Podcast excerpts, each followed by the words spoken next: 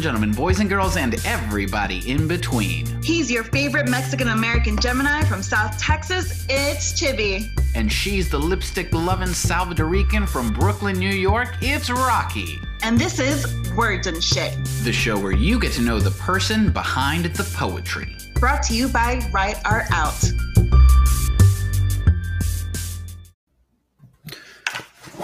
Well, hello. Hi, how you doing? Oh, that's a loaded question. Oh. I think like we're matching. We're kind of matching today. I'm living for this a little bit. We've got this little, you know, vibe going. I could have thrown on a little black something on top. Know, you know, I like, feel like, yeah, I feel like you know we should do this often. Be like, oh, we're just gonna two different cities, two different houses, but we're gonna look the cute and like we're same color palette. We're a unit. We're an absolute unit. Yes, this was completely unplanned, people. Um, but uh, welcome to another episode of Words and Shit. So excited to be here. Um, I'll be honest because you asked like, how are you doing? Um, mm-hmm. I'm trying to look cute because this morning I was not feeling cute mm. because last night the turn up was real. Okay. Yes. but a good turn up or like a bad turn up? Oh no, great turn up. Great turn up. It was it was our first time here in San Antonio hosting a live in-person open mic event. Uh, mm-hmm. Write Art Out puts on uh, the Blah Poetry Spot. And so this was our first time coming back in over a year, and it was um, it was not a light decision. There was a lot that went into you know like making the decision to come back live. There was a lot that went into the planning mm-hmm. to make sure that like people felt comfortable, uh, that we were still being safe, and all that fun stuff. Uh, it, in any case, it was a phenomenal night. Uh, but there was a lot that went into like making the decision to be like, okay, live. Let's do it. Let's go. Right. Yeah, I know. It's um, you know, I wasn't there because you know I'm in New York, but I definitely wish that I was. Um, and so giving like social distance hugs and um, really welcoming y'all back. I know from my experience, Blah has always been such a big, huge community um, in San Antonio for me, and I know other poets or po- people who enjoy poetry, right? Um, so I know how much like you reopening, even though it was not a light decision, meant so much to so many people. Like I saw yeah. photos of people just so happy to be social, right? Yeah. Like, and like if we you know if we're being honest like every moment in our lives is a decision right?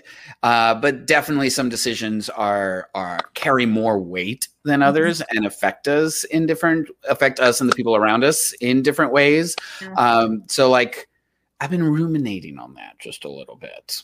Yeah. If I can ruminate, and so like I'm I'm curious I'm I'm curious. Um, what what has been you know like let's talk about hard decisions. That was a mm-hmm. prompt recently. What was one of the hardest decisions you ever had to make, Rocky? If you know. Yeah, of course. I think one of the hardest decisions for me so far uh, in my adult life has the, the, obviously my move to New York, right?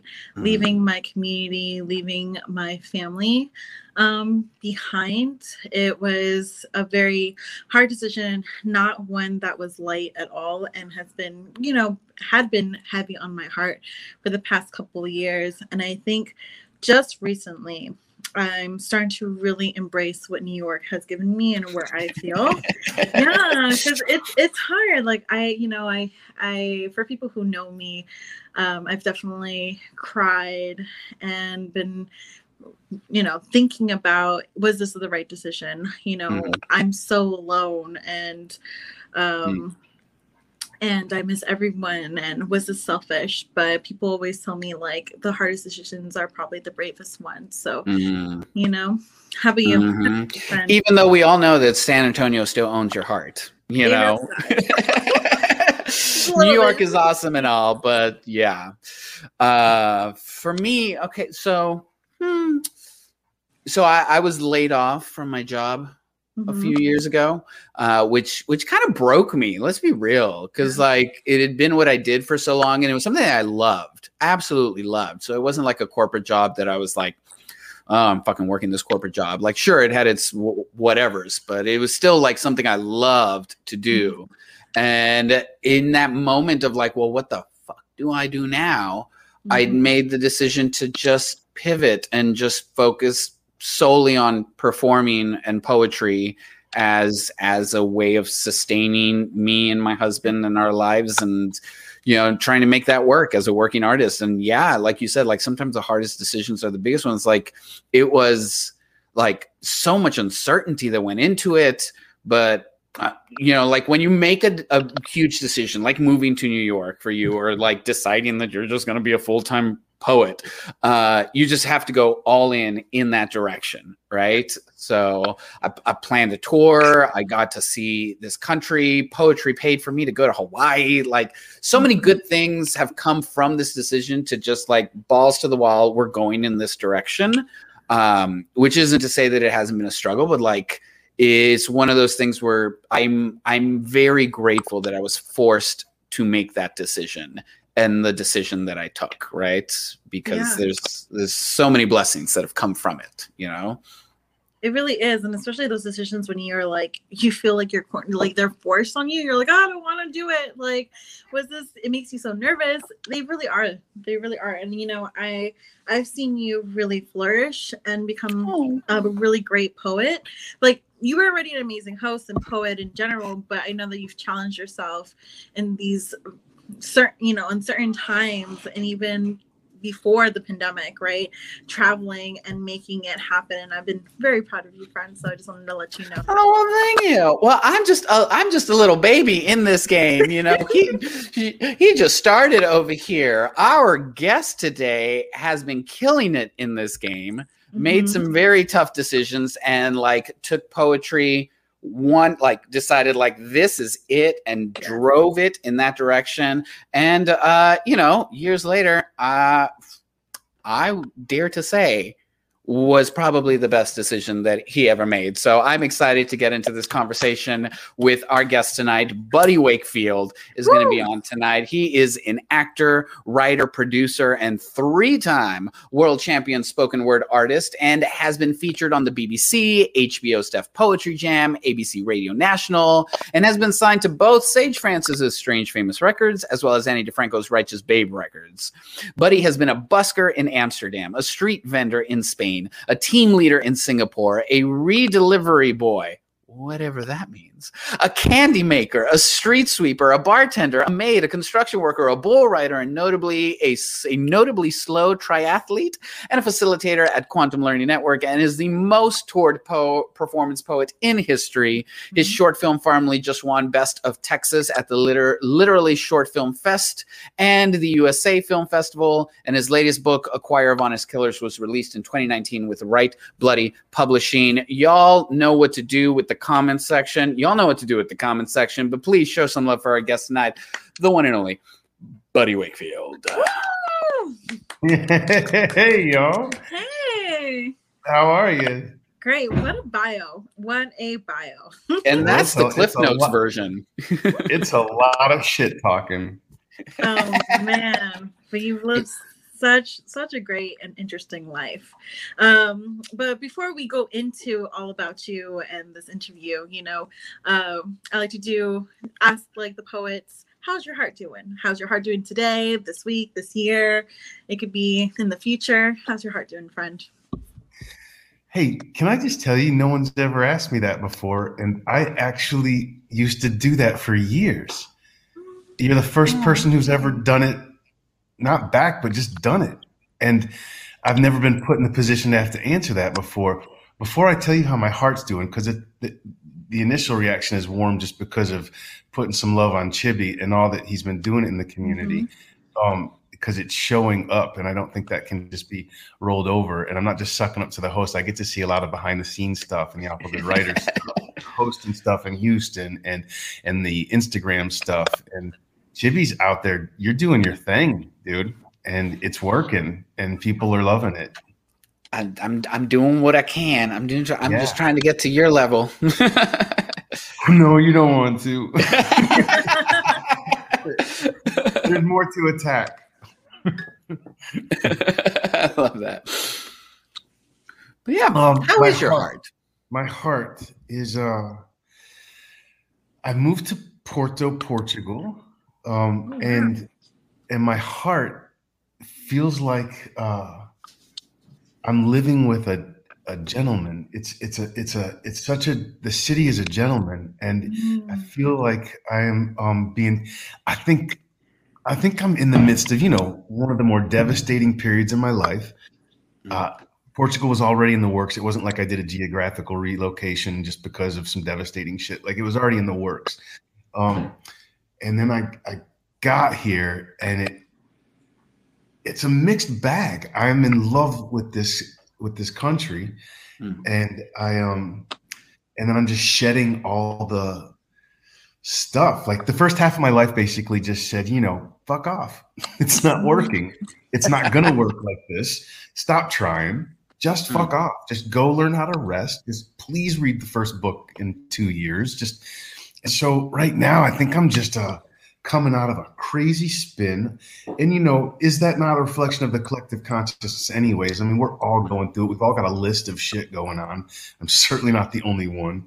And uh, I think everybody's just kind of excited to seize this day as it moves into the next chapter or stay in the holding pattern of whatever habits you just picked up over the last year and a half. And I'm ready to Mm. see the day into the next chapter. Mm. So I, good. re- I really, I really like that because it is, it is a holding pattern that we sometimes self-impose on ourselves. Right? That was redundant as fuck. Uh, but yes, we se- self-impose these, these, these patterns on ourselves, and we feel like we can't kind of just like break free from that. And I think that that comes to like kind of what we were talking about at the beginning, where it's like you just have to make these hard decisions and just like go, just Mhm. fucking go in Yeah. that direction. and bound you know i've also been making you know i heard my whole life about these things called boundaries and i just thought what a great idea it turns out yeah. it turns out even in my 40s i wasn't really setting them very well and so now i've got these sturdy boundaries and uh it, they work and, and and and they're helping in all this too yeah so um yeah What a revolutionary concept. I know, I know. Let you know it's never too late to start boundaries, right? Never. exactly yeah Life. Mm. All right. Well, we're excited to have you on here. We appreciate you're in Portugal. It's Mhm. like almost two in the morning over there. We appreciate you being Yeah. with us. Um, before we dive into the poetry, we like, in case the audience doesn't know you, uh, we like to always start off with a a quick fire uh, segment that we like to call speed dating. So we're going to ask you a series of questions. okay Feel free to answer them as in depthly or as concisely as you feel is I'm so necessary. excited. I've never speed dated before, and I've always wanted. So here we go. Here we go. Here we go. First question You've lived all over the place. All right. Where do you consider home?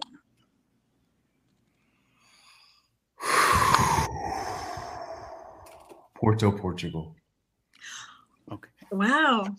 Okay. I was making a joke when Rippy wrote this. I'll be like, it's gonna be Texas. We're gonna say it's Texas.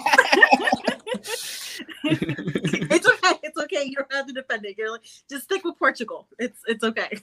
there we go. You know, if you had said, Where are you from? of all the places, I would have said Texas. Mm. But no, home is No. home is where you're at now. I love it. Yeah. All right. I'm making I'm it keeping very it good. brief as I can because I'm so excited about all my date questions. all right, all right. Okay, so we got our second one.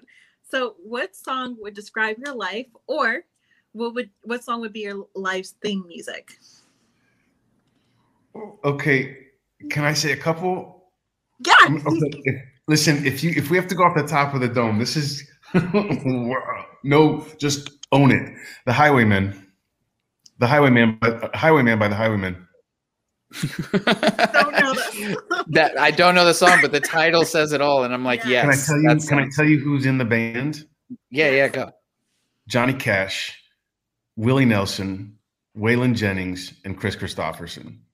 Oh That's wow, a lot of that's a raked up motherfuckers. And they Yeah. used to they had a song when I was a kid called The Highwayman.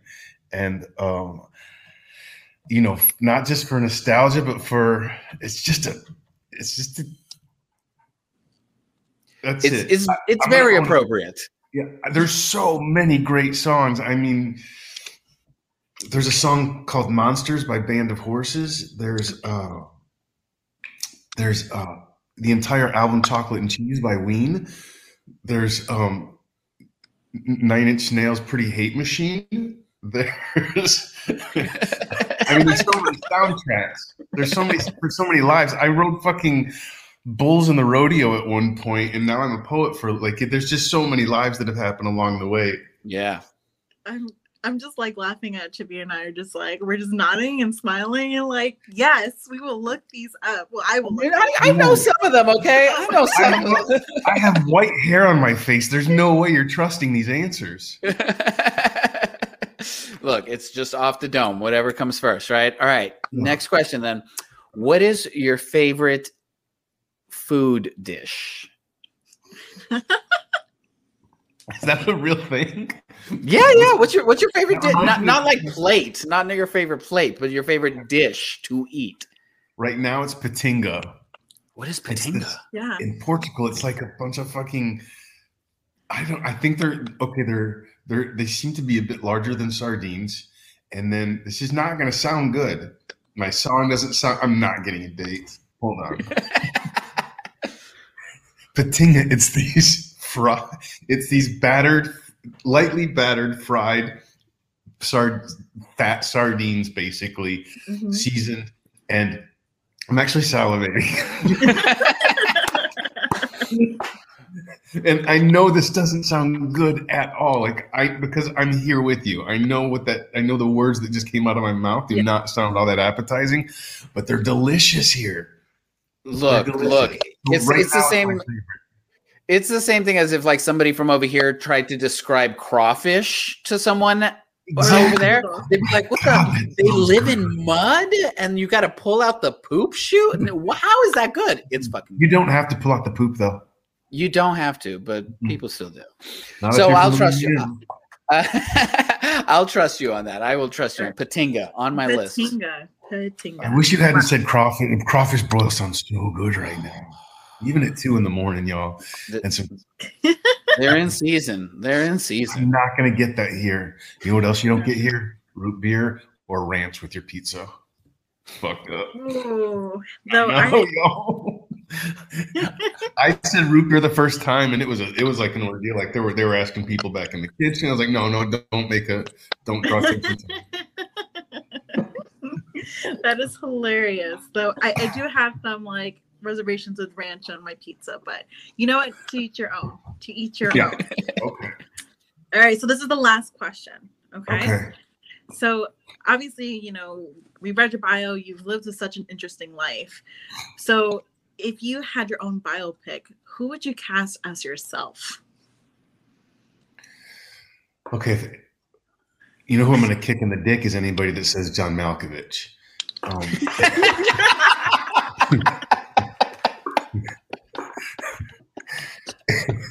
is that one of the questions? Um, who would I cast? I think I would go in my biopic. It, this doesn't have to be who looks like me, does it? It kind of does. It's, Do we it have to be- do John Malkovich? It's- No, It's it's your- It's you. Could Yeah. it be like a cross between Bruce Willis and Charlie Brown or something? it could definitely be you, like whoever. Okay. No, uh, um, I can see Bruce Willis. I take these questions so seriously, and now we're going to be here for an hour just as I edit thoughts in my head to try and give you the best possible answer. I was diagnosed OCPD. The detail orientation is precise, and I can't just give you an. Do you know how awful I'm already feeling about Petinga and Highwayman? like, this is going to keep me up for No, days. the Highwayman is fine. Like after you described it, I was like, oh. I would cast a basset hound. I would cast a basset hound. That's my. there are no wrong answers here. Okay, you you just won at speed dating. Let's just, Okay. let's put it that way. You won. Can I pick who I'm dating now? Yeah. Well, it's not going to be Brett uh, who uh, said John Malka. Uh, oh, oh, I, I, I'm not looking at the chat, but I just saw the name pop up, and uh, that's Brett. Yeah, I know Brett J. McCabe. He's a comedian in Los Angeles, making fun of me right now. All of our best friends do, really. All right. Well, that was just, Hi, just that. that was just a quick little, you know, dip in the toes of Mhm. the conversation that we are so excited to dive into. But at this point, we want to go ahead and transition to the poetry. Um, before we hand the show over to you, buddy, uh, for everybody that's watching live, we do this show live for a reason. the comment section is so important to us. We want this to be a dialogue between the three of us and all of y'all watching. So use the comment section, show some love, ask your questions. We may just we, we we may relay them over to Buddy. He may choose to answer them or may set boundaries and say fuck off with your question. So it's totally fine, but put it in the comment section, people. All right. Um, that being said, let us bounce the fuck out and Buddy, please. Wow, this is happening. poetry. Okay, hey, can I ask you guys? Are there they going to be commenting while I read? How does this? No, I'm going to go with the flow. I'm not going to be reading any comments while I'm reading though, because Yes. It Don't do out- it. It turned. I haven't, you know, 2019 or 2020, everything got canceled, Mhm. and I haven't actually been on tour or read much. And um, I realized tonight how long it's been. So I'm reading everything off the screen, including a brand new piece that I'll start with. From you want to get out of here, don't you? Okay, sorry. No, that's good. That's good. All right. So we're we good. will here. We will we will not post any of the comments said during your set on screen, so they do, do not distract you. Uh, then we'll just like flood them afterwards. And uh, Ebony Stewart already submitted a great question that I have no idea what she means by it. So let's take Ebony. Ebony. you, I mean, take that up with Sip. Okay, take that up with Ebony's partner. Hey, Eb, don't answer that. don't answer that, dude. All right, all right. Let let us get out of here. You do some poetry. We'll be back. We're just gonna do two, y'all. We're just gonna start off with two. Granted, it's a couple long ass pieces. No, no, there's one that's it doesn't matter. You're here for the ride. I'm only gonna do two. Uh, this one hasn't ever been read live to and I think two people have heard it. It's uh it was just commissioned for the five year anniversary of the Pulse shooting in Orlando. Um uh, yeah, so this is that. It's excuse me. it's almost two in the morning here in Portugal, and I uh, before I jumped on here for an exciting interview and reading, I uh, had a couple hours to kill, so I've just been in the middle of watching Let the Right One In, which is a Swedish movie. Um, it's it's it's it's it's um about a young vampire. It's really good and dark, and um, it's uh, the weirdest mood to enter all in all this with. um, so this is that's where I'm coming from, and here's where we're going. Is this new piece uh, uh, called "A Regal Gait" about the Orlando shooting, or my response to the Orlando shooting? All right, enough chit chat. Hold on, let me get this this molecule of s- spittle out of my throat. That's some fucking old man shit. Hold on. Sorry, I should have just said COVID would have sounded better.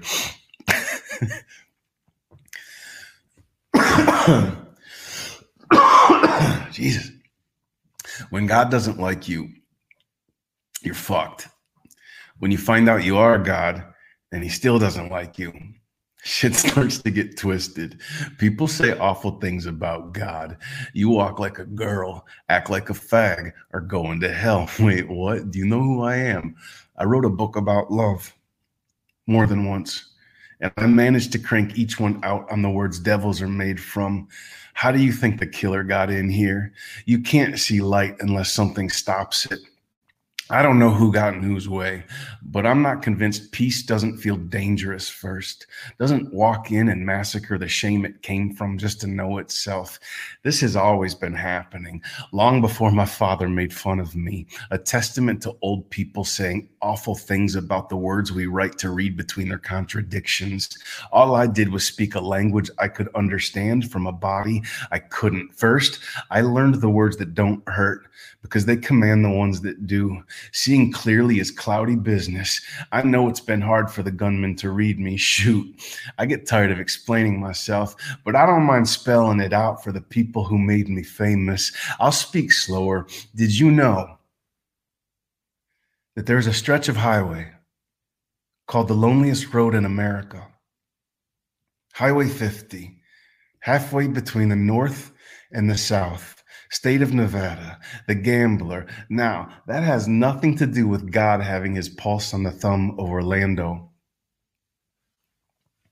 Having his thumb on the pulse of Orlando until it does, until we connect the dots the twisted days you drove us here, the wind tunnels. I haven't told you an untrue story yet, even if you think I'm a joke. I thought jokes were supposed to be funny, fella. It felt awful the way you said it, like I'm a despicable thing, a disgrace. It was true. I walked like a girl. I acted like a fag. I lived in hell. It killed me long before you bled me out, before you forced my hand, my pen, made me answer. I did. I wrote it, wrote your story down with an eraser, wrote it like a fucking monster truck made out of books for old people, for people who still give a shit. Fractured my wrist, wrote it like a fucking monster truck made out of books for people who still give a shit. Fractured my wrist, the line breaks, the high wire calligraphy, a plank. I walked it into the ocean's appetite, wrote it like a knife in a kite fight in a zeitgeist. God got punched in the blood, spit out the glitter and stood back up,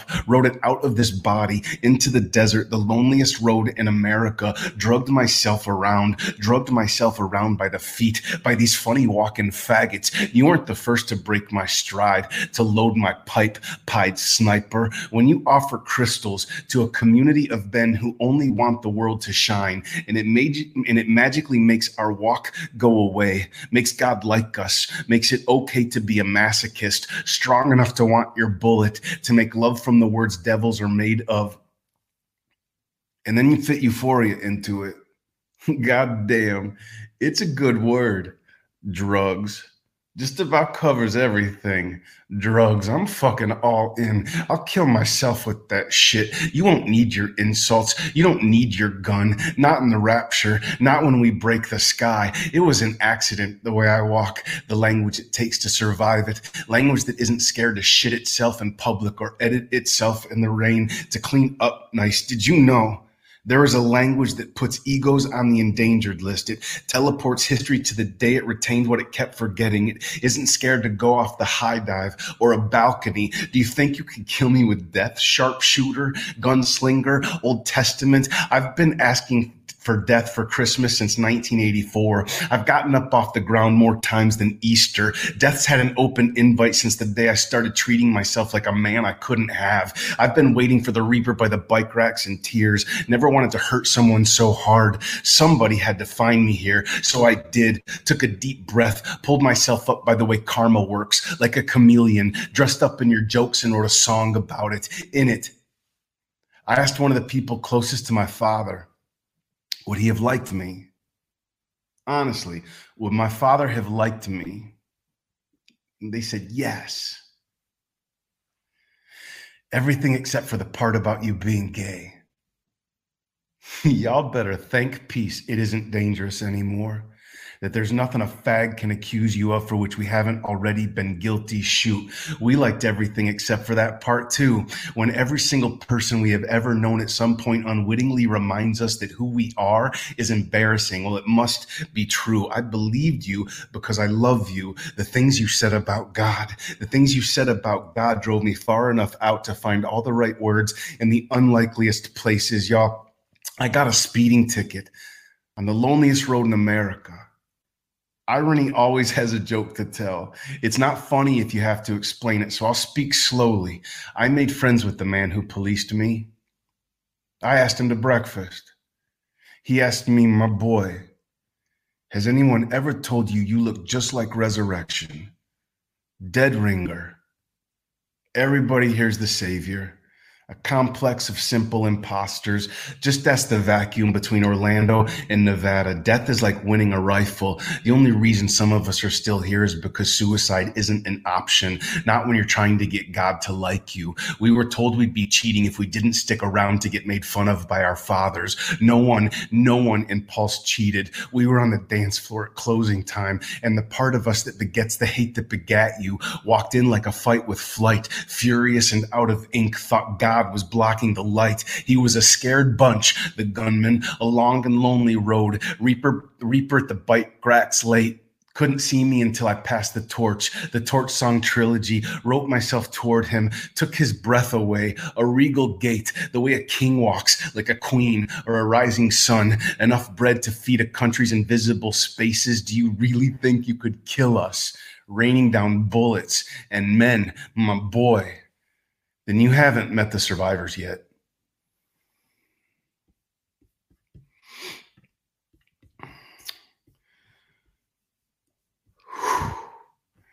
All right. Just gonna do one more, and then we're gonna come back and um,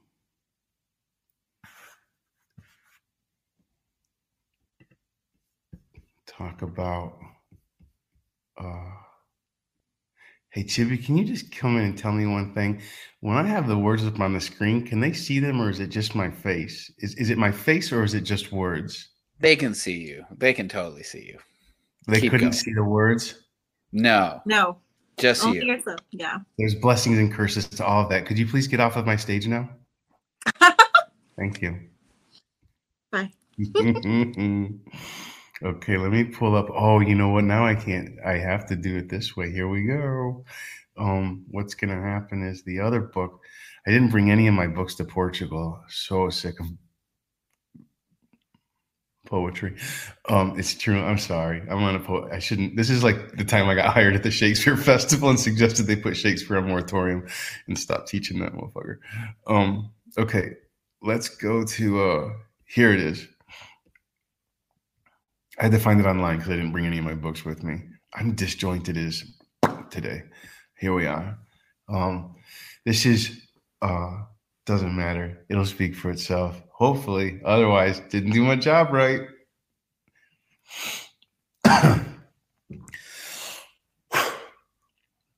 Everybody's got a story that comes from an awful story that lives inside of a story that's dead. Stop telling it. Perfect.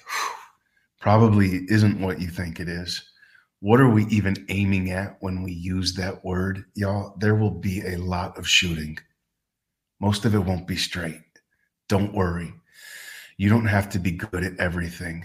There are so many people here. If you really want to do something flawless, stay present. Your fate is just another word for now, just another name for transmute density.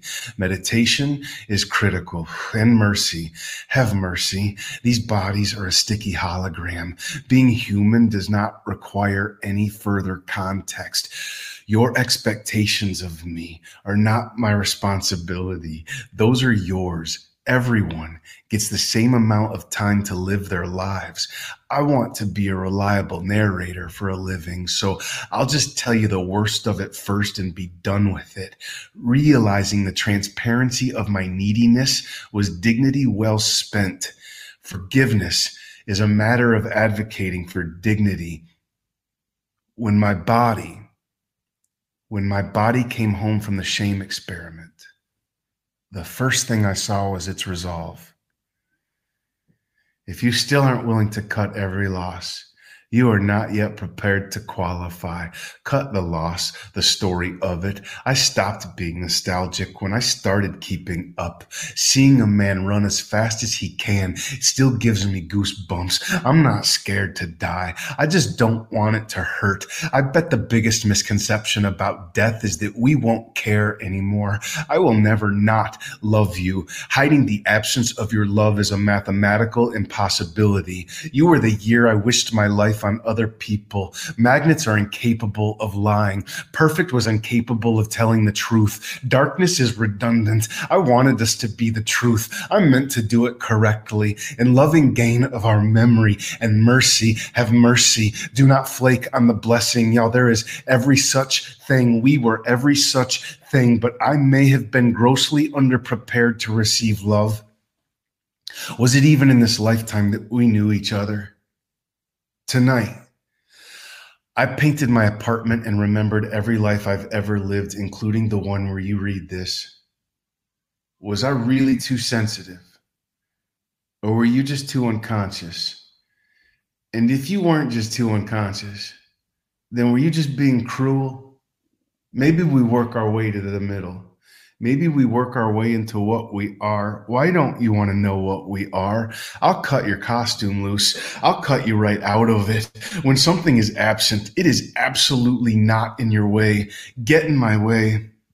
Come remind me what we are together. Do it soon. Soon we will have to say what we have to say to each other's faces. Mine is I love you. Mine is have mercy. I just wanted to throw something as hard as I could.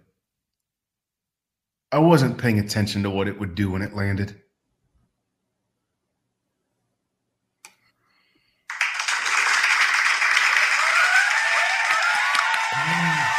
You hear my fans? Listen to all my fans. The Wow. roaring applause. Guys, give that Wow. great sound bite. Oh wow. We're all making it work in this virtual space, aren't we? Hey. oh, okay. I'm Just a little I'm light reading at two in the morning over here. Just and a Just y'all, light. can I tell you the kids in Porto? Can I tell you a couple stories? Should I just? I'm gonna. I'm gonna take. Can we go for a 30 second walk, please? Yes, Go. of. Okay. Wow.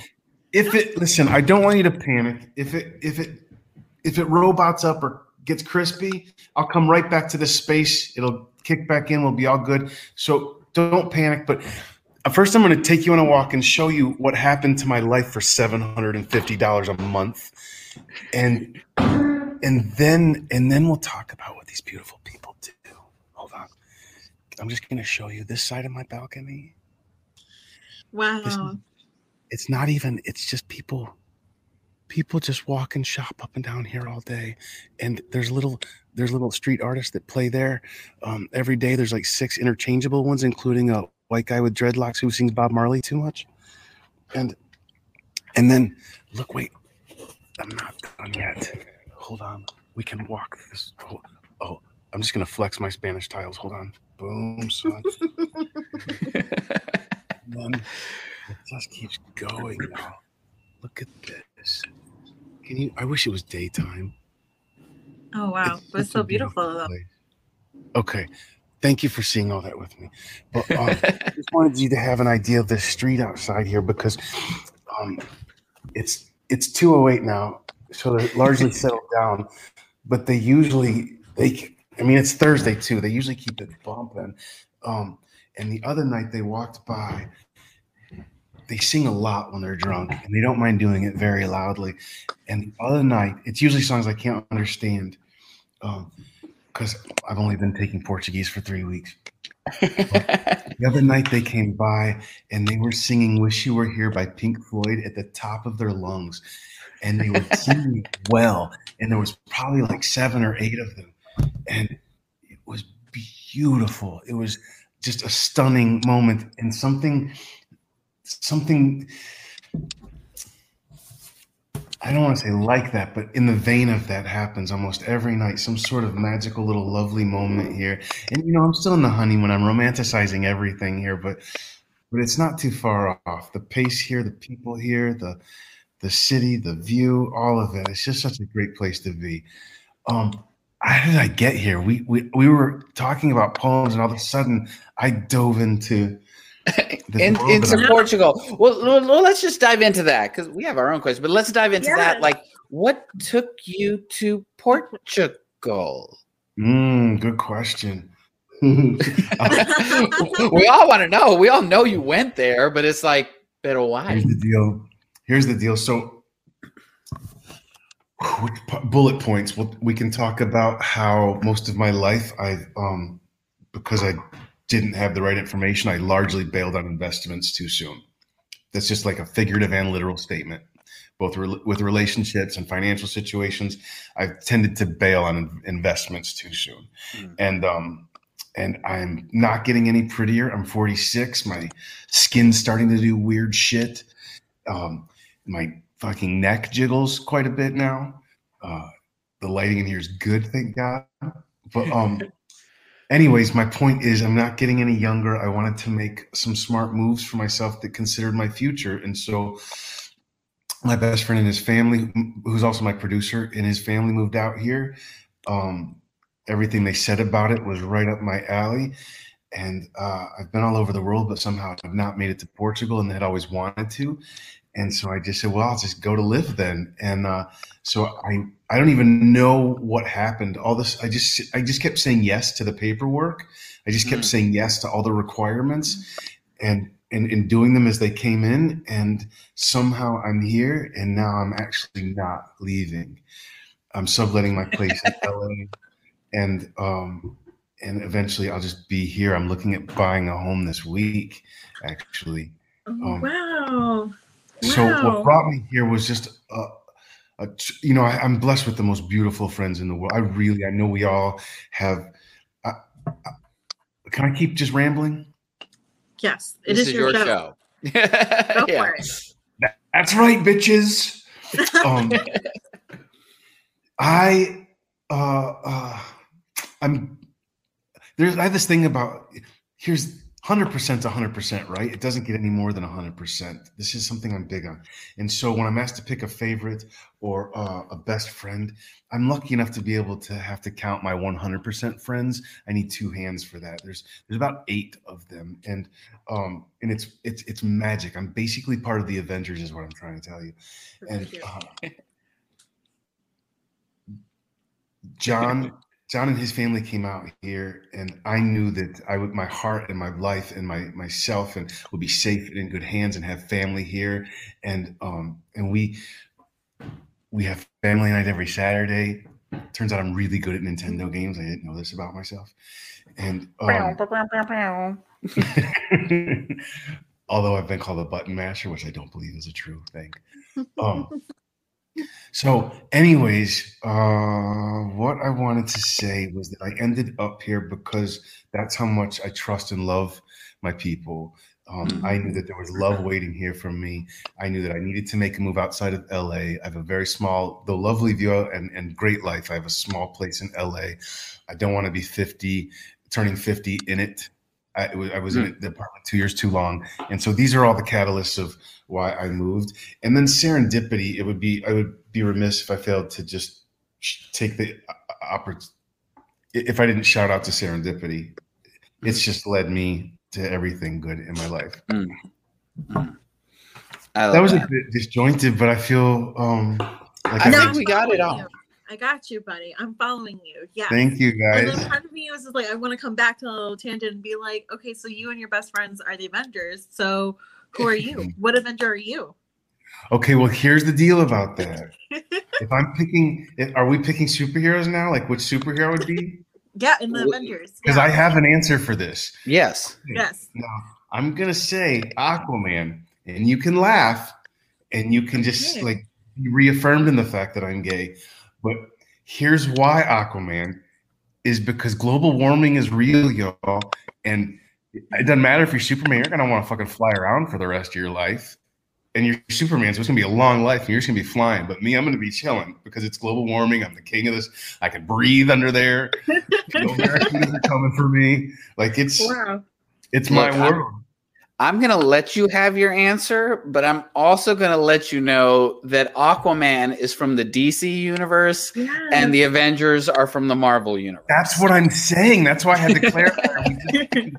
That's I what you know. Yeah. it's Justice League. Don't tell me, Chibi. I had all the I was going to I had all I was like, it is. Buddy's show, right? That is Buddy's show. You- I- And like I said, I'm going to let you have it. I just know there are people out there that are going to fight you for it, you Okay. know? So I feel that. I feel they need me to know that it's Justice League. I've got it. all right, all right. Let let's let's before we dive into s- Yes, so much so more. much, so much. Let's talk about poetry real quick. Let's talk about poetry real quick. Um, one, thank you for the world premiere of that poem. We got some new shit on this show. Uh, um, usually I'm talking about how like Raquel is like reacting in so many ways as she's backstage listening to the poem, but Yeah. I was having all the feels too. I was like, if Raquel could see me, she would know. Um, so that's one. Two, the second poem you did, Harmony Enemy, is the is the second poem in your book. And I say this because I want to talk about your book. Um, and when when I got to it, it was only the second poem in the book. When I got to it, I had to walk away. I like threw the book and was like, "This mother." and then had to come back and then go find it, pick it back up, and like keep going. You know, um, so uh, on the subject of your book, it, it's the first book you put out in in uh, I think it was like eight years, something like that. Yeah. What what was the process of putting it together, and like when did you realize you're putting you're writing a book and not just a bunch of poems? Mm. Oh my god, it was eight years, and I. Okay, it's truth time. Um, but I want you to restate the question one more time so I don't stray too far from the point, which I'm really good at.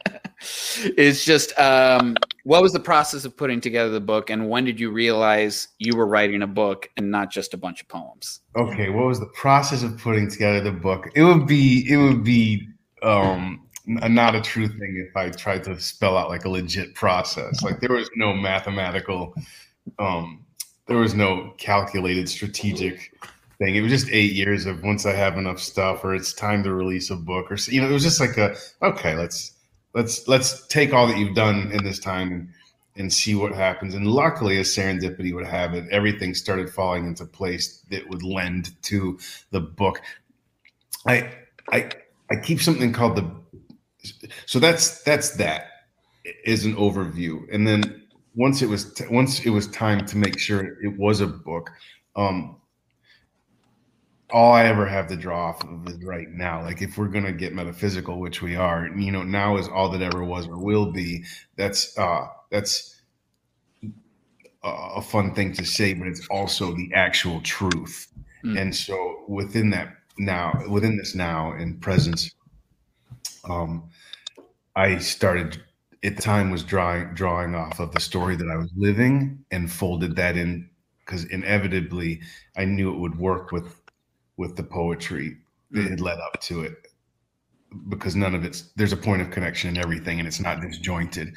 And um and so it and then is so that's that. And then regarding any part of the process i keep something on my on my uh desktop called the big idealist basically. And it's that it's every one of the barroom napkins. It's every one of the notes that i've taken. It's it's every text i've ever sent my it's just lists and lists of of badass lines that that uh, resonate with me and that never found a home. And so once i get you know a hundred of those i take a hundred resonant lines and i work with them for an editing process that actually scares me away from writing sometimes until I have something like Harmony Enemy, which is exactly that process that I used to get Harmony Enemy, and it was all uh, all that energy was directed toward uh,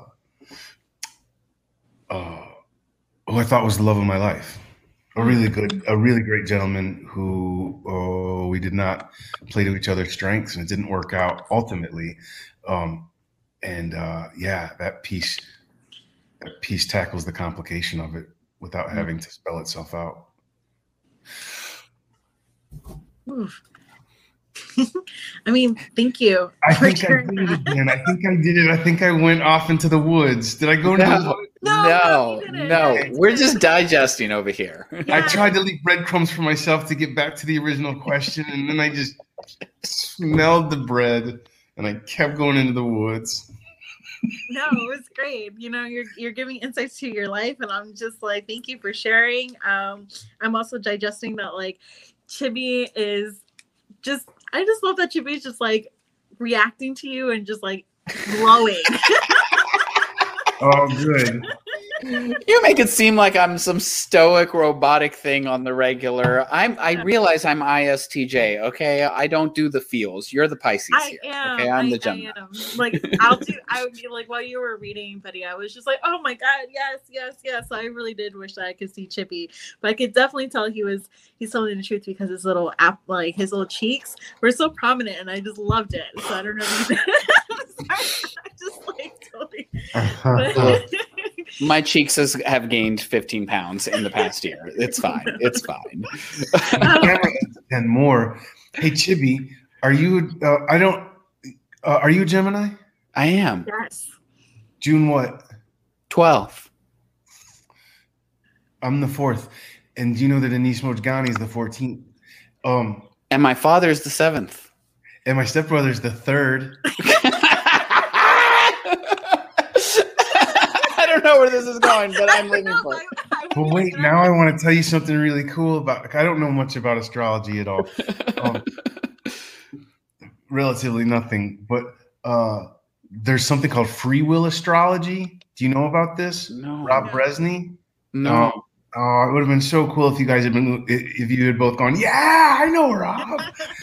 this would be so much cooler. But last week, he actually, I've been reading his um, s- uh, horoscope for, I don't know, 20 some, oh, since 95, actually. Oh, wow. Um, I don't know if you guys were born yet, but since, since, since 95 and, um, uh, uh,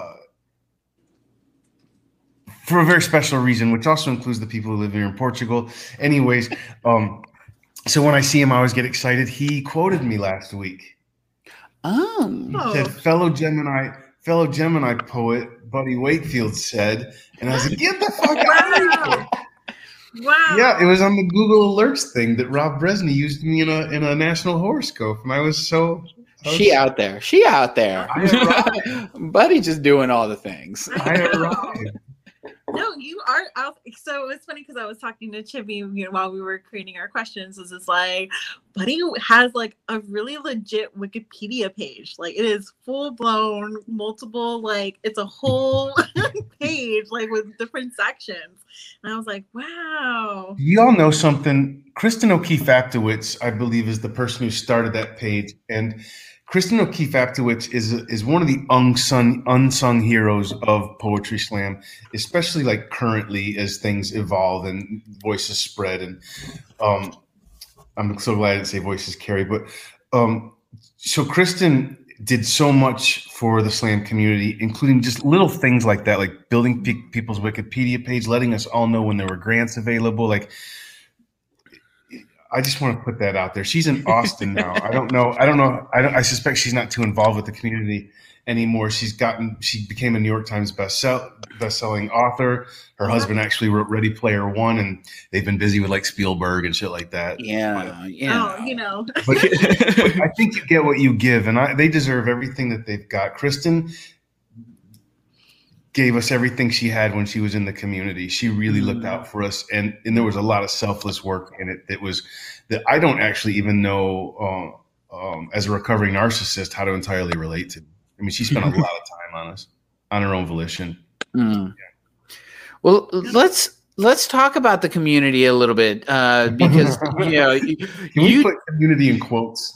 community in quotes, right? Uh, you you joined the slam spoken world spoken word world you know at the beginning of the new millennium ish you know uh, transitioning between the 90s slam to the early 2000s and like it's unarguably said that you you and your work has inspired the next generation of poets very much so. So like how how has the evolution of slam and spoken word been for you? Like how what what is that to you for you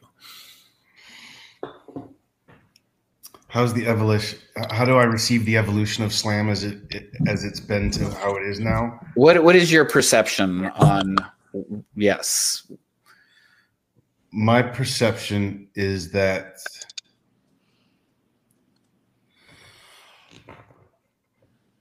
I don't think it's as experimental anymore, but I think it lives up to its name more now. Mm. Um, I uh,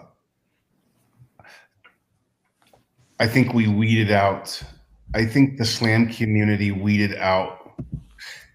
So for actors, they have acting, and people tried to bring some acting into uh, poetry slam, and it didn't Yes. work because there's acting for that. And what we, Mm.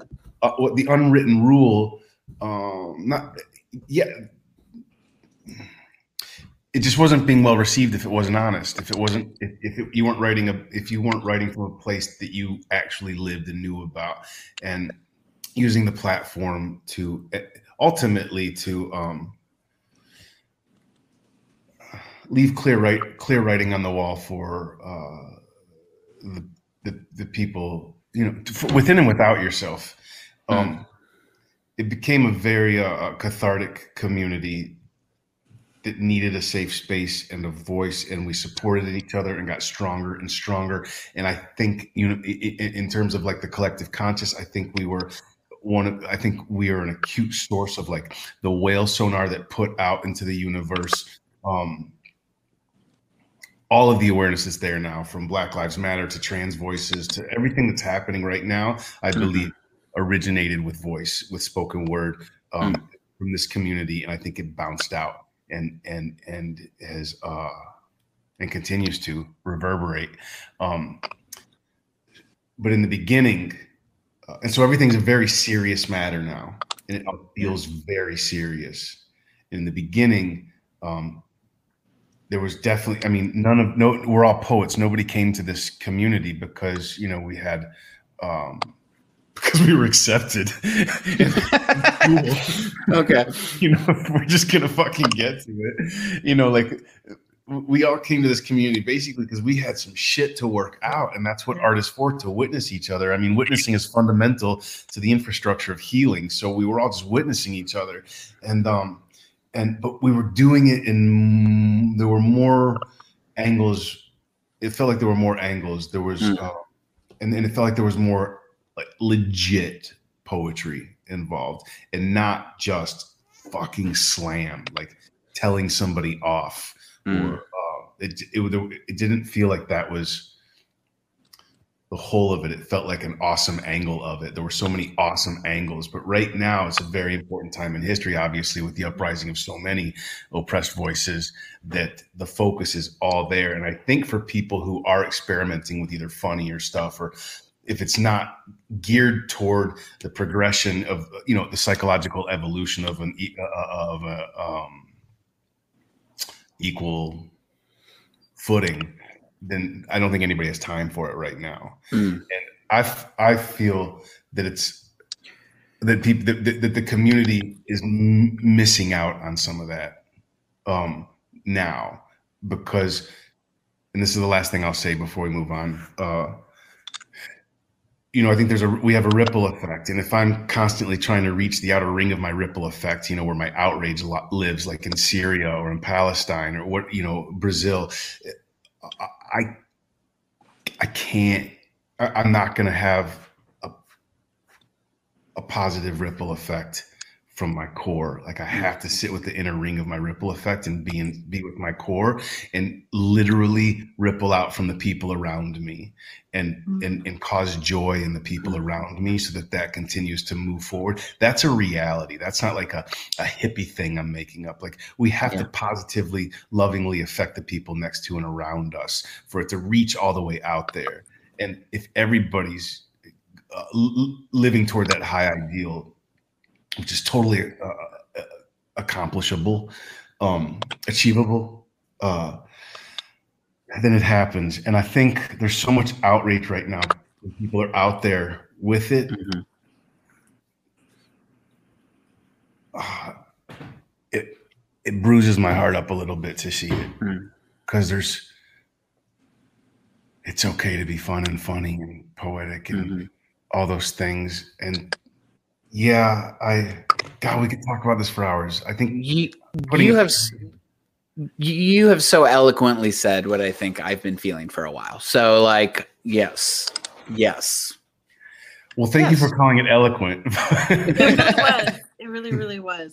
Um, and I definitely, I'm really sitting with the what you just said about the ripple effect, right? Where you're just sitting in the center, the center ring. Um, you know, I kind of want to still kind of stay on you know your work and how it's really affected from like from the early 2000s to these now new next generations of poets right? Um and talking about your work. Oh you're good you're good. Sorry. You're good you're good. Uh, you know just a little segue to write bloody publishing right? You were one of the first poets to be published by Derrick Brown's like publishing company. Um, i just want to know what the story is behind that. Like, did you and Derrick kind of just sat down? He's like, Yes, I want you to be published. And also, then, you know, like, how did that come out, you know? And other than yourself, who else were you excited to see be um see published by Ready Write Bloody? Ooh, this is an interesting question right now in this period in time. Um, Derrick and I, Derrick and I toured together for years, uh, and then he uh, wanted to uh, put out a book, and he realized he could just he, he realized how to get the ISBN number and distribution, all, all that without having to pay a bunch of money for something else. He'll have to, he would have to tell you the story, but um, he just realized he would be better doing. Did you see that? Like I had hair to push back. Um, he would have to tell you how it all went down himself. I just know that um, when when he figured out how to do it, I think I was kind of. I think I was, you know, like I don't know if it was guinea, if you want to call it guinea pig, but I, I just happened to be touring with him, and it was my friend. I'm no longer. I'm no longer, as of this year, I am the sole owner of all my work. That was something I really wanted.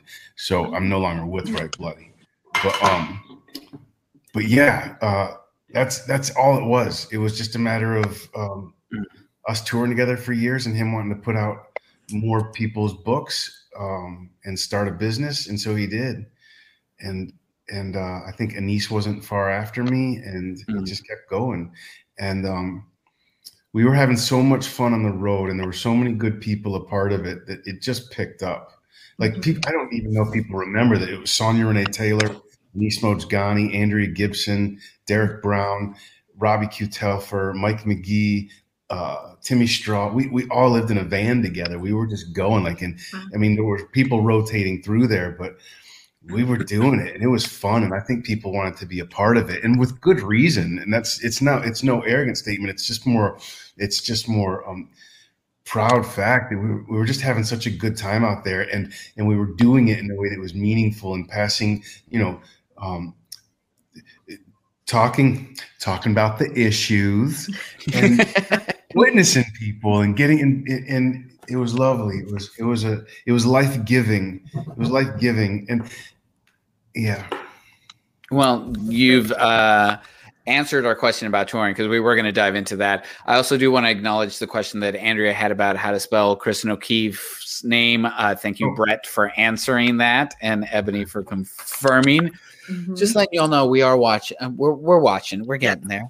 Um, you're, you're, you're, it's not your I'll job to watch it. it's our job to watch okay. it. Um, but on the subject of touring, I'm, yes. I'm gonna, I'm gonna take this one because we're on it. Um, according to your Wikipedia page, I'm already exhausted. Go on. You have performed in every state except North Dakota. It's true. What's up with North Dakota? Yeah. It's a, it's a romantic. It's just why am I getting emotional? Holy cow. That was a surprise. It's just um it's just a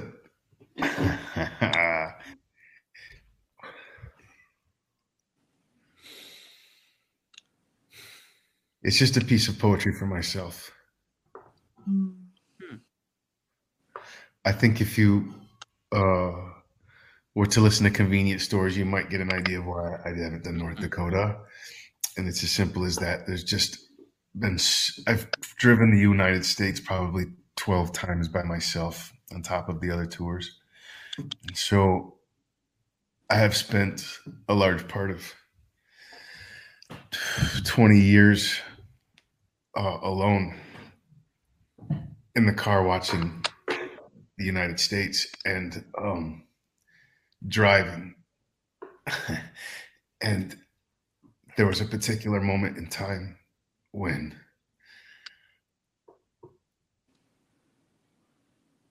um, my car had been broken into and the stereo was stolen. And I had to drive through, the window was gone and the stereo was stolen. And I had to drive uh, from Minneapolis to Seattle and I had to drive through North Dakota. And there are little moments in history that, um, and, I'm from the tour, and North Dakota is one of them. The loneliest road in America that I talked about earlier. Some really um, interesting things happen there, including actually getting a speeding ticket on the loneliest road in America, and um, that just has a special place in my heart, North Dakota. And it's when I wrote Convenience Stores was on that drive with no stereo. Mm. My uh my my husband's uh, dad is a truck driver and convenience store hits hits very home for him Yeah. so yeah i I'm yeah, glad to hear that. There, there were three in my family. There were three truck drivers in my family. I, I, uh, it's also maybe why the Highwaymen was selected. You know, Hey. that song that you're definitely going to listen to later.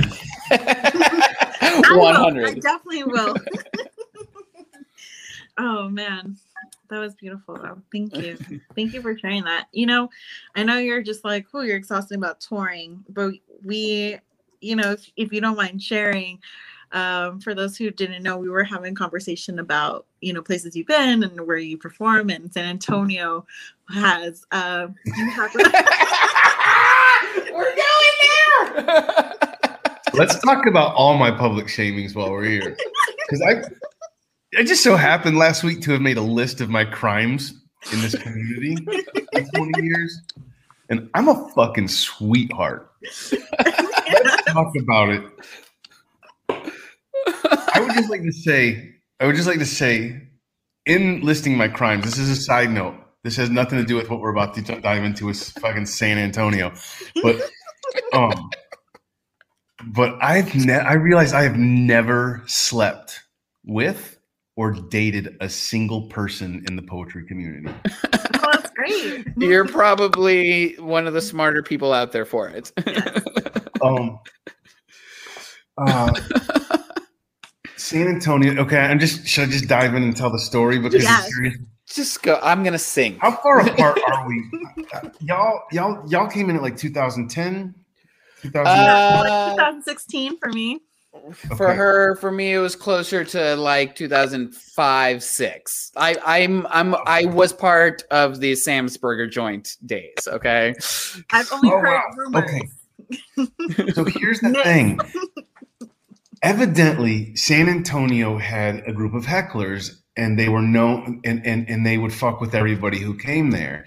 And Yes. I guess I won't name names because it would just be rude. But one of the poets, there was a well-known poet who cried.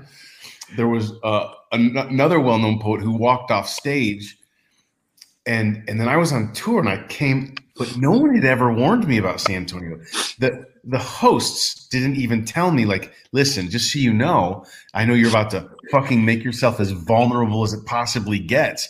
We have a table full of hecklers if you want to prepare something you know? Nothing. And, and they just let these people go at go at folks. Okay. Go- can i just clarify? wanna can I, can i can i just clarify? When whatever you when need to do when buddy says san antonio has a group of hecklers the audience. That's what Yeah. buddy's talking about. It's the whole audience. It's Yeah. the whole fucking audience. Okay but this particular table it was just this one particular table that and and um i didn't know it. I'm because i'm just and and i was so excited about life. I'm fucking living in my car for two years dedicated to poetry. My shit my like my purpose is marching like i know what i'm about and doing my fun my fundamentals are legit and i don't think i'm just getting up there to do you know like i want to go somewhere with this like I have a writing partner who was like, "We don't have to write something transcendent every time," and I was like, "Yes, we do." And so that's how I that's how I get when I'm on stage. I'm like, "Let's fucking do this!" And so I get there, and I think the vibe was when by the time I caught on, the vibe was like, um, "Oh, he doesn't know." Like he doesn't know that that that we're not going to accept him. Like that it's a pre that it's a predestined failure. And so once i caught on i had a poem called i got gone and i just did it like this to that table like they were dead center. And i was so pissed at the organizers for not even warning like they're they're having a, it's like inviting someone over to your house and it's like throwing shit on them and being like oh sorry i forgot to tell you we're gonna make you smell like shit. And and so i just couldn't get down with it. And uh and so I took that with me, and now, and I was in Austin the next night, and I told Mike Henry that fucking place sucks. and of course, and of course, Mike told uh, Shaggy and Phil, and then, and then I had, I was on, I was living on tour, and so I would send out these mailers, and I didn't take uh, Phil off of it, and and then it was, um, you know, you shouldn't talk shit on people, and then ask us, you know, for gigs, but I, I was like. Okay, and um, so it didn't work out. Phil and I are fine now. Um, but but what happened? This is where it got shitty. It involves um a really faggoty dude. there was there was there was one kid who just had it for me, and with good reason. Here's what happened: George McKibbens and I were in an elevator. Um, this was uh, this is when George met. Yeah, it doesn't matter. Um, George McKibbens of Rachel McKibbens fame. Yeah. George and I were in the elevator, and uh, we were. It was at Nationals, so it was required. We were really drunk. By the way, I haven't had a drink in 640 days today, but we were Yay. fucking toasty. Like, I don't have a filter when I'm sober, and then and then when you add drinks to it, it gets worse. What happens in there? But it's still a lovely human being. Like I'm not trying. I don't want any trouble. But we were in an elevator, and evidently San Antonio was in the elevator.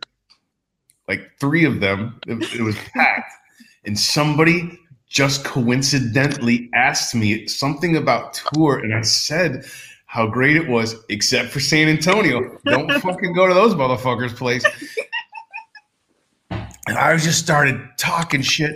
And there was a woman who actually got mad at me because she had introduced herself something like five or six times, and she was disgusted because I still didn't remember her name. Would you believe I still don't remember her name? But she was so mad at me. And then there was a there was a gay kid, and he was just yeah. help yes. Okay. And he was ready to let me have it constantly. And so San Antonio invited me back. This is way too drawn out to be reliving this long, but it's not even that great. But San Antonio did invite me back to like a like a like a peace march, you know, of on, I don't know. and so I came, and that kid, nobody was there because San Antonio was in the playoffs. And and that kid came with like a group of friends, purposely sat in the back corner and talked and kept his back to me. And Yeah. I mean, we're in the poetry world. So some things like that just have to be expected, but there's just never been a good like I've never been like, gotta go back to San Antonio. And but listen, in the elevator that night I caused I was not a gentleman. Hmm. Well, I feel like there should be a there's there, there there should definitely be some sort of firework ending, but it just sort of fizzled out into nobody fucking cares.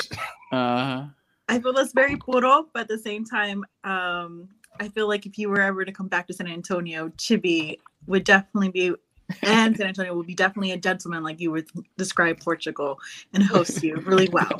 Things involved. Chibi, I'm so interested in your take from from from uh, San Antonio. Wings. Look, you you are not wrong. Uh, the the Heckle Dome was n- named the Heckle Heckle Dome for a reason. Um, I think earlier in the night we had uh, Darrell Pittman, the Green Lantern, on, and he said, "If if Portugal is the gentleman, then San Antonio is the crazy ant." Absolutely. Um, that being said, y'all, San Antonio does have a beautiful literary scene with multiple places that showcase poetry and spoken word. Puro Slam will always be punk rock. Puro Slam, you know, like you you're you're walking into it is it has historically been in a bar where people don't necessarily care about poetry. You know, like you're walk you're you're walking in with the odds stacked against you. So you have That's to work what I loved about getting. That's what I loved about having some success with poetry because I got to develop a writer where no one could put me in that situation. Do it. There you go. Oh. there you go. There you go. Um, so yeah. Corey says you want open arms and free hipster coffee. Go to Austin. This is true. This is true. Uh, but San Antonio, San Antonio's got a little bit of everything for everyone. Uh, puro will always be puro for the people that have gone through it, but it is a um, yeah. It's not. It's It's not. You know- I feel like it's definitely like around Fight Club. You know, Shaggy definitely um, loves that movie. A lot of our like little between um, rounds are based off of Fight Club. You know, um, so many Fight Club references. Um, So- so, yes, So let me ask you because you we've talked now a lot about your your touring. Uh, you know, like you like sold everything and just went on the road for years. Uh, you've been all over the country, you, all over the world, really. How have you adapted to performing in the age of COVID in this virtual space, or have you? Have you? That's so I was in the middle of the world tour. I was uh, for the new book, A Choir of Honest Killers, which is no longer. I mean, it was released in 2019.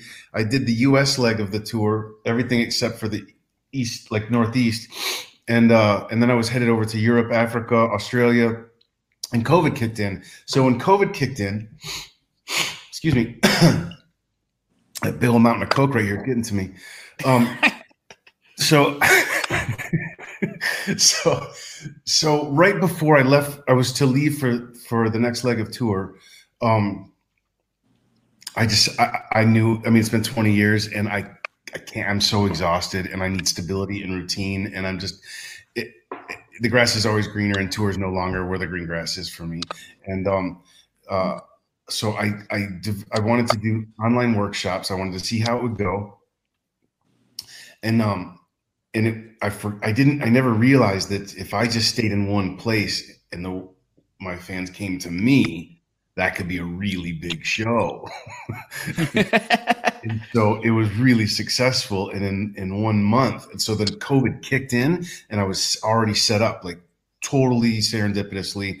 I was already set up ready to go and COVID kicked in and I did a workshop um, and then I did uh, uh, five concerts from my from my place, like um, uh, Buddy Back in the Closet, Gay Poems by Buddy, um, uh, Buddy Up with Buddy in the Loft, or something like the love poems, and then there was like Buddy in the bathroom. This shit gets crazy.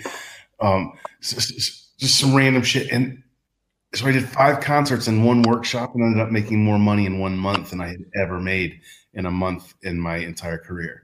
And um, I was like, holy shit and then I was immediately like, Andrew, you got to check this out. And Derrick, you got to check this out. And, and, and then I realized like, I can just fucking get everybody in here and start, we can all be making money. And then I did heavy hitters and, um, some of my calculations were off. I paid, I haven't made any money. I haven't made any money in over a year.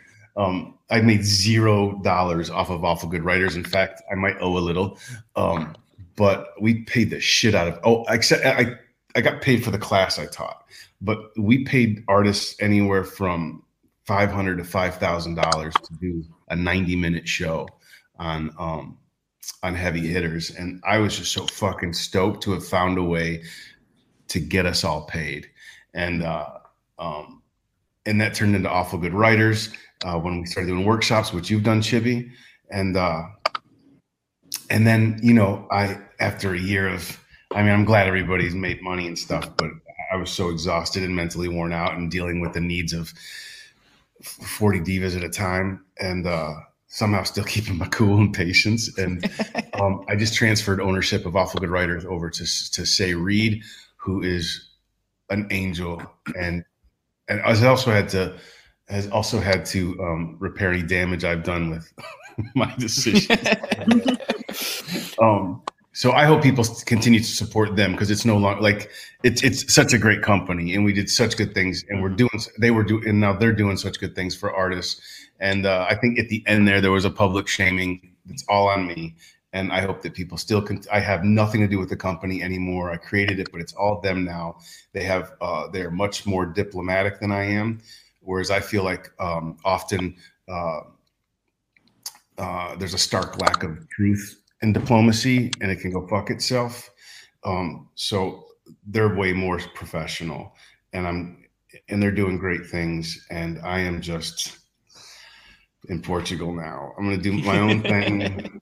I don't that that quote unquote community situation is too much. It's too much. I sort of sidetracked into my own personal feelings right now because they're still thick, but we can unpack that's, as much of that as you want to, if you need to, but otherwise. that's valid. Like we said, it's your show. It's your show. it is. All right, Chibi. Just before you know, are we? Do we have one um, time for one more question before Buddy goes into the the His poetry. We got t- we, we got time for whatever we got time for. You know, w- this is our second to last show. You know, the audience is vibing with us. I think we're vibing. Let's, you know, I'm good.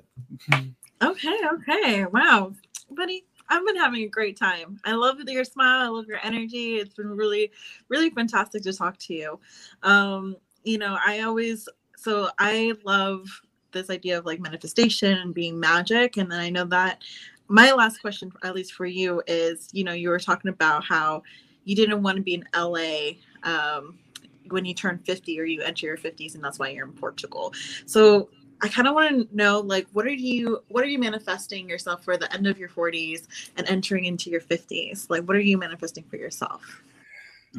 That's a lovely question. I think being enough right now is enough. Um, oh my God, that opened up a gate. You know, the door's wide open for me in LA. I, I, it's not even a matter of having a foot in the door. The door's wide open. If I write something, if I want to do something, I can go. And I think the truth is, I just didn't want it bad enough. Mhm. I've hustled for, I did everything I wanted to do with poetry. I've hustled my ass off. I've worked my buns off. Um, and I don't think I have. I just don't want to go at that pace anymore. And I feel like I've always gone big. I've always been all or nothing. I, it's always been touch and go from childhood through to now. I, I've never been necessarily. I've never been stable and rested. And for, and I, and as far as manifesting, so I want to bookmark the the rest. And as far as manifesting goes, um, I think when we worry, we literally attract what we don't want, and I'm good at that. Um, and so I think it's for me, it's a matter of turning off the worry and not trying to control what I'm going to manifest, but actually l- surrender and let the universe now give me what it wants to give me and stop trying to manipulate it so hard. Mm. Um, and that's uh, that's been that's been tough for me. Because you know like I'll be like oh yeah let's surrender to the universe. And then I'll be like but, but I'm not. Okay let me get loaded and and, and, and the perfect partner and then we'll revisit this idea of surrender. And when I because sometimes I don't but I know in my heart if I when I surrender the goods happen. I think there's an element way in the background that says, so I'm supposed to surrender to a universe who, uh, you know, I'll just speak as a gay kid growing up in Texas wanting to kill himself and, you know, being made fun of and all the other things that come along with life besides that that are so hard. It was a, it, it wasn't, it wasn't easy. We've all got a story. It wasn't easy. And, um, um, and the abuse and like why would i want to surrender Mhm. to whatever led me to whatever brought me into that um, and so as i obviously as, as we grow older uh, and understand neurologically and more metaphysically um, for ourselves about having to try and word it what's happening within and without us that trust becomes easier and so i'm more interested in man and, and just I don't have a particular thing I want to manifest. Of course, I would love a great partner and money and all that stuff. But right now, what I truly want is to trust my surrender, is to get what's coming to me and the, to receive it and to be and to rest, to read a book, to let it come, to just let it come, to just let it, to trust the process, let it happen and be enough. Not need to go big, not need to win a world championship, not need to do anything not need to run a company, nothing, just to make enough. I would like to make enough to live comfortably here and rest. I really want to just rest. It's been a Mhm. long life. That really Um. touched me. I got really the Pisces over there. I, I yeah, I, I I had some other questions, other things that you know I wanted to dive into, but I think that's a really beautiful place to just kind of end it. I do have one final question, which was the first question that was posed in the audience, just because I'm curious, because I have no idea what they're talking about. Wait, were there Yep. audience questions all along? Uh, there were a couple. There were a, a, a small smattering. I, I will, I'll But keep this was- short if you want to get them their answers. Well, I just I I want to ask this because I don't know what it's about. But Ebony asks, has anyone asked Buddy about his legs yet? That's so fucked up, Ed. That's so, is she still here? Is she still here? I I I don't know. Maybe she's commented a couple of times, so she might still be here. I don't. I'm just that question makes no sense to me, and I want to know what's happening. I'll tell you. Oh, Ebony's still here. She just commented. Are you still okay? She's still here. he was calling Keep calling her.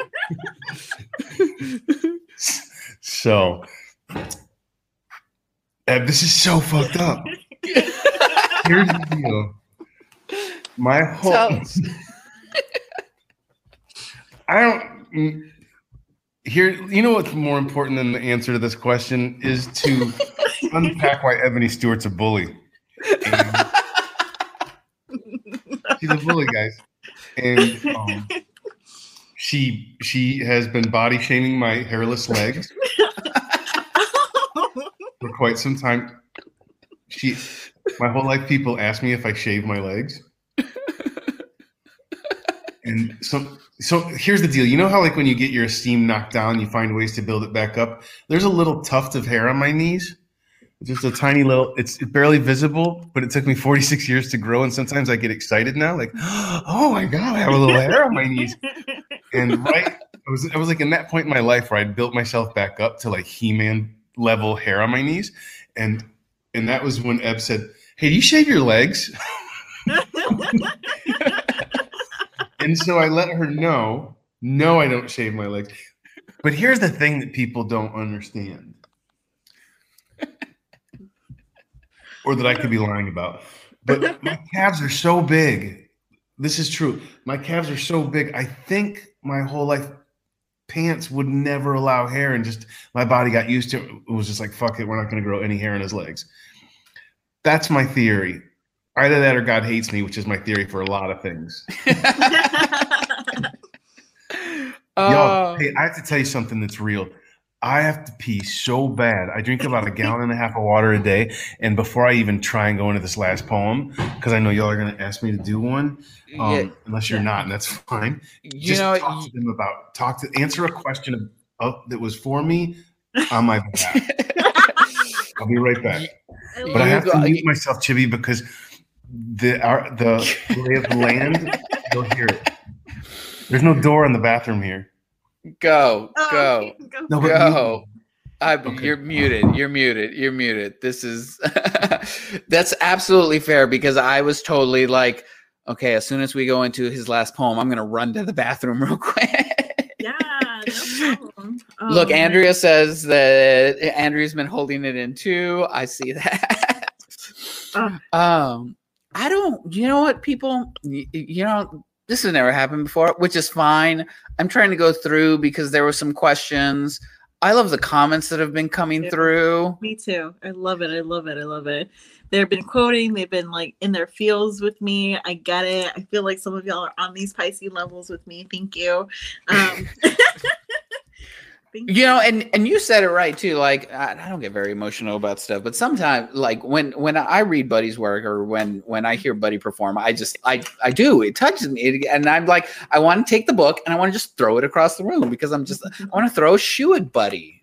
Yeah, I wanted to do that when I read Brendan Constantine's Birthday Girl with Possum. Mm, Once I discovered, I, I've been friends with Brendan for years, but once I really sat down and read his work, I, I just wanted to throw my computer in front of a Mack truck and pack it in. and I I know you can talk about Brendan Constantine for hours. I wanted to dive into Eckhart Tolle and and and meditation. You did a whole TED talk on meditate. Who does a 20 minute TED talk on meditate? Who's allowed to do a 20 minute TED talk? First of all, Who talks you. for 20 minutes I know, about Betty. meditation? you, you. And he So said, this is my stage. I will do Uh. whatever I want. so we don't um we absolutely don't have to dive into that because it's already out there people go google it motherfuckers um You know what? We So can. let's- If you guys, if you guys want to skip the last poem and just, it's three. Okay, I know that I'm not getting away with that.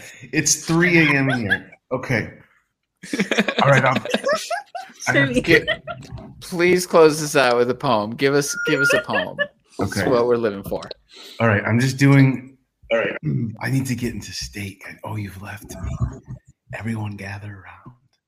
Um, the I wanted to do something tonight that I don't.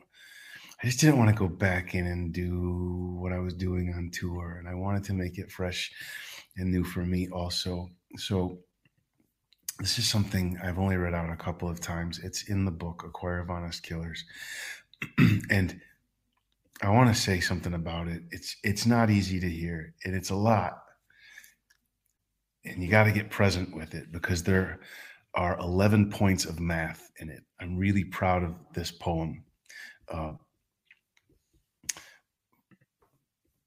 because of what's intentional in it, and the math is really intentional. Um, all right.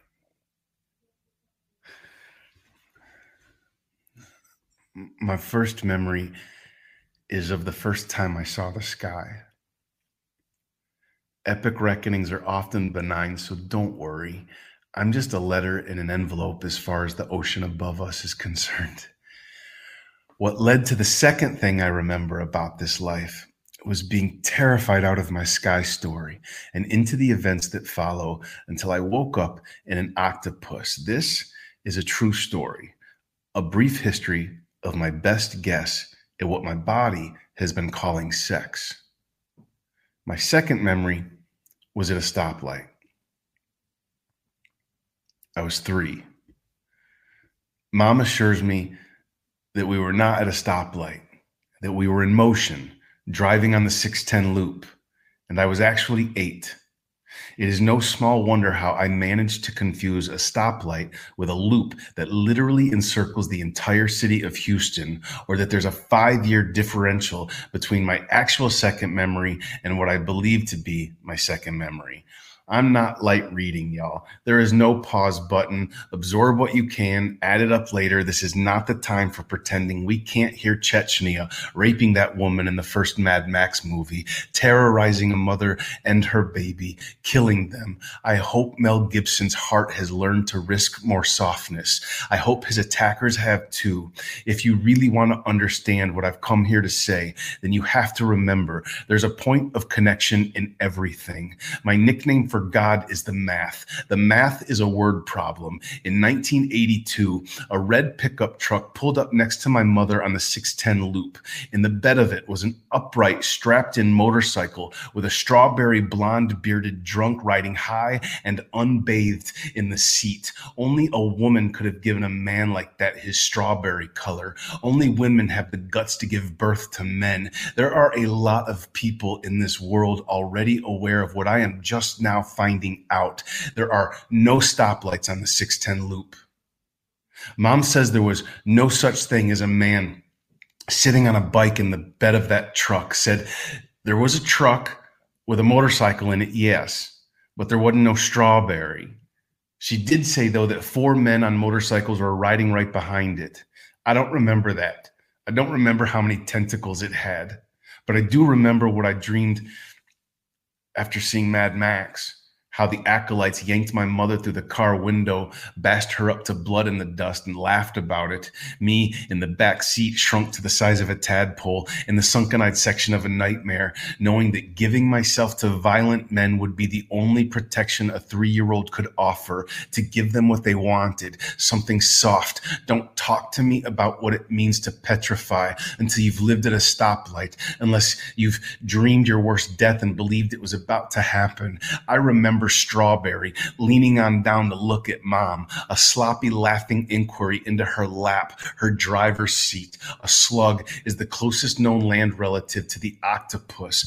Octopodes communicate neurologically. Felt to me like Strawberry wanted to party. Felt like his fun grizzly buddies in the cab did too, smiling the way a smiling the way a follower smiles, the way drunk soldiers smile, the way men with no math smile. Wanted to throw throw things around a little, wanted to slap a knee about it or an ass, grab some titties, grab the softness off, eat a gazelle, chase it down first. They laughed and they laughed. Hyenas, they could take what they want if they wanted. Y'all, there are too many moral people, noble people whom I admire, who might come to see me as disgusting if they find out my behavior, how my body copes with sex, how strong humiliation makes me. Three year olds don't get credit for learning survival like this. You've probably already forgotten that when an eight year old boy feels too much pressure to be a man, he will remember his body as three just to dismantle the shame of himself, even when he's 44. I don't know how to stalk things. If that's what being a man is,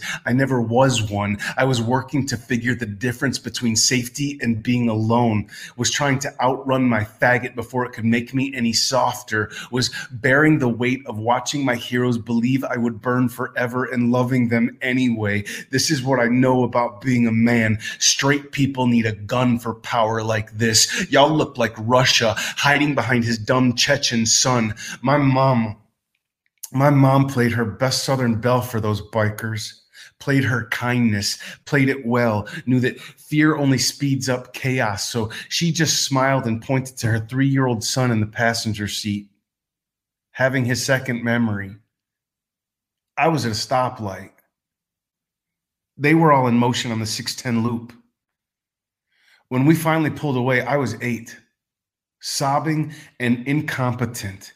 The only way an eight year old can protect his mother from a blur of men is to give them what they want.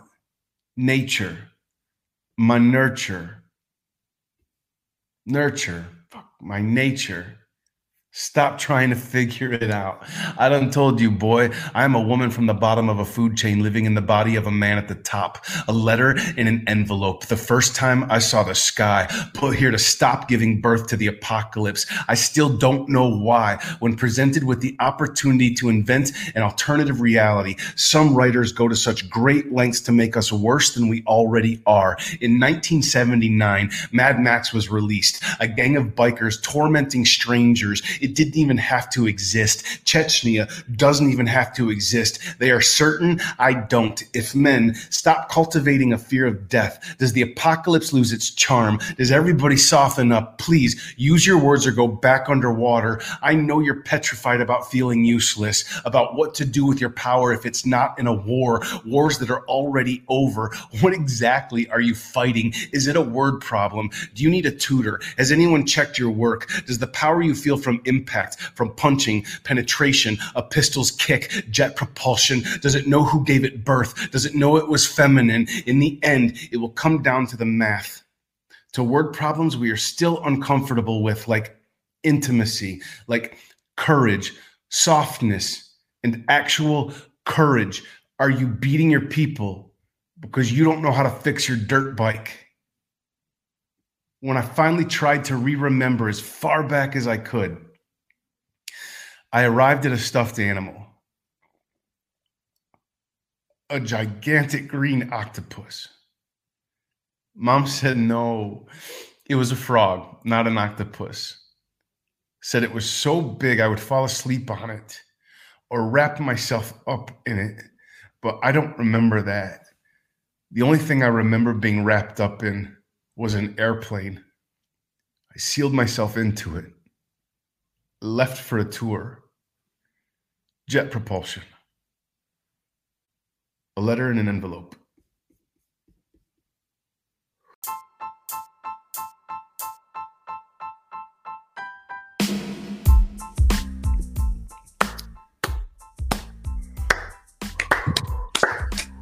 Whoa.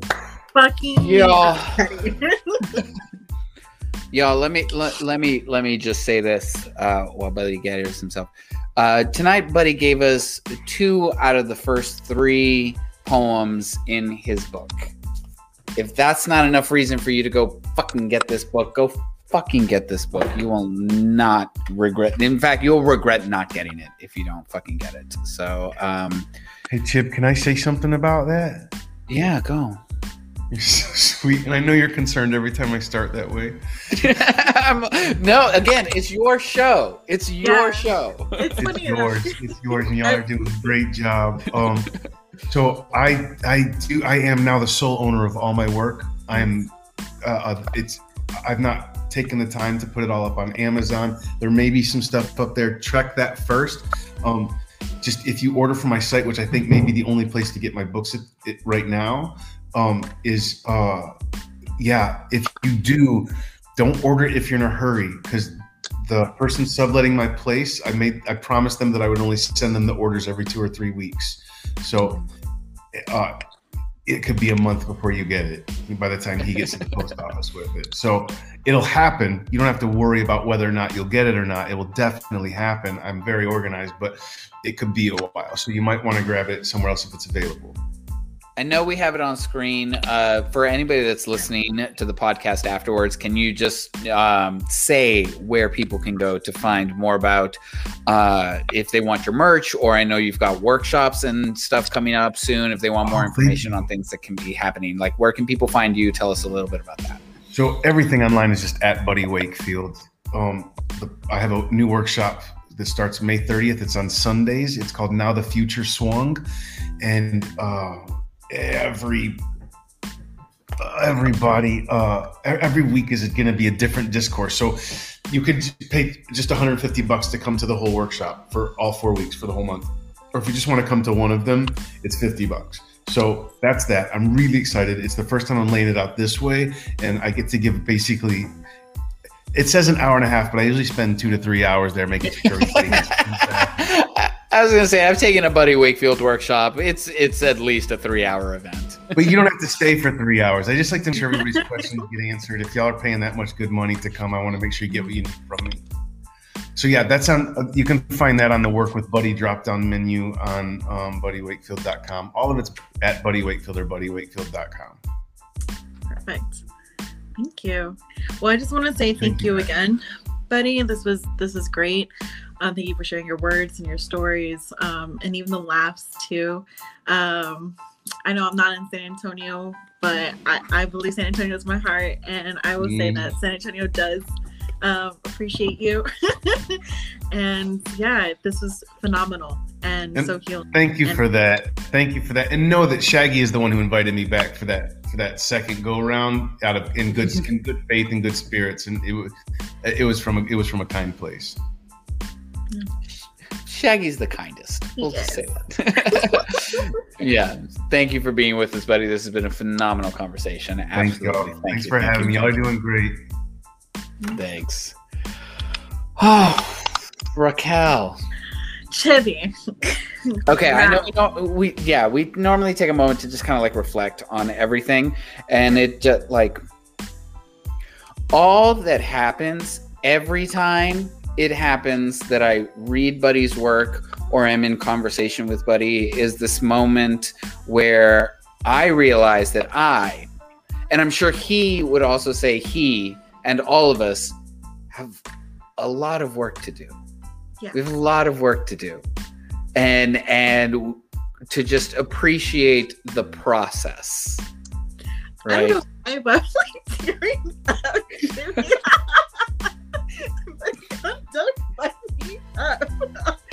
wow. Yeah. Yeah. Yeah. I, that. I appreciate yes. that all of that appreciate the process because we are all in a process this may be the aa in me talking that is like you know it's progress not perfection uh, but it is it is about the process that we go through in this experiment we call life Yes. right um and i'm just constantly reminded of that. Anytime i'm in conversation with buddy or anytime i read buddy's work that it's just like it's it's all just a process. It- there is there's a final destination. It's called death right? Um but like the the process the journey is what makes it all worth it to where when you get to the destination it's like all right. All right It's been very inspirational to talk to him um, and just his stories and yeah, just the work and the process. It is important. Um, I'm like so happy, you know, that he's getting the rest, right? And it's also a reminder to get that rest and to be enough. even if the process was brutal. Um, yeah, and if it wasn't perfect, we still Mhm. deserve to be enough. Bitch, I know you on the East Coast. It's like ten o'clock over there. Like I, ha- I had a long night last night. You know, it's three o'clock where Buddy's at. Let's all get some rest. Let's thank some people and get the fuck out of here because this is our second to last show, y'all. Yes! oh my god, there. We're almost there. All right, Um, let's thank some people and get out of here. yes, I want to say thank you to the audience. Y'all have been so great. Thank you so much for staying with us for almost uh, an hour and 15 minutes. This has been, y'all are, we can't do this without you, really. Mhm. So thank you for being here. And thank you for our production crew, um, Dom Dominique, who is over here in the background switching up the scenes. Please, please, please. Uh, she keeps it down. And then Chris Conde, uh, who does like our, our original music at the very beginning. Thank you so much. Mhm. And whether this is your first time or your umpteenth time joining us, please make sure that you do uh, follow us on Instagram and Twitter. You know, we're trying to get the word out there. We're trying to like bring poets to the people, so you can follow us on AdWords and shh. Where on Instagram and Twitter, um, and uh, that's just how you can find out about what's going on now. But of course, if this is your first time, you want to find out about all the episodes that happened before you joined us. then you can definitely watch past episodes on our YouTube page, or you can find us on any of your podcasts where you can find any podcasts. Um, you can watch or watch and listen to previous episodes, uh, even season one. And as we're concluding season two, definitely check those out. We had amazing poets. Lord. Lord, amazing poets. And as we're talking about concluding season two, next week is going to be our last week. I don't know about you, but I think I'm going to put on a suit. Okay. I'm going to feel fancy. Maybe a little makeup. I, I mean, I, I always have a little makeup, but maybe a little more. I don't know. I don't know what's going to happen next week, but it's our last episode for the season. Then we're going to take a break before we come back. Uh, and I'm so excited that we're going to have one of the most amazing up and coming emerging artists in the poetry and spoken word scene. Mechamorphosis is going to be joining us next week. Um, so super excited for that. I hope you all join us live next Thursday, 7:30 Central Standard Time. Even if you can't join us live, catch it afterwards on our YouTube and wherever you get your podcasts. Um, Yeah, until I- then, Until no, then, go. no, I was going to say, and then maybe for our last episode, bring a bottle of champagne because we're going to be popping. Whoa! Don't tempt me with a good time. Okay, where's that bottle? I, I know I'm had it somewhere. Okay. Until next week, y'all. Stay safe out there, please. Thank you, y'all. Bye.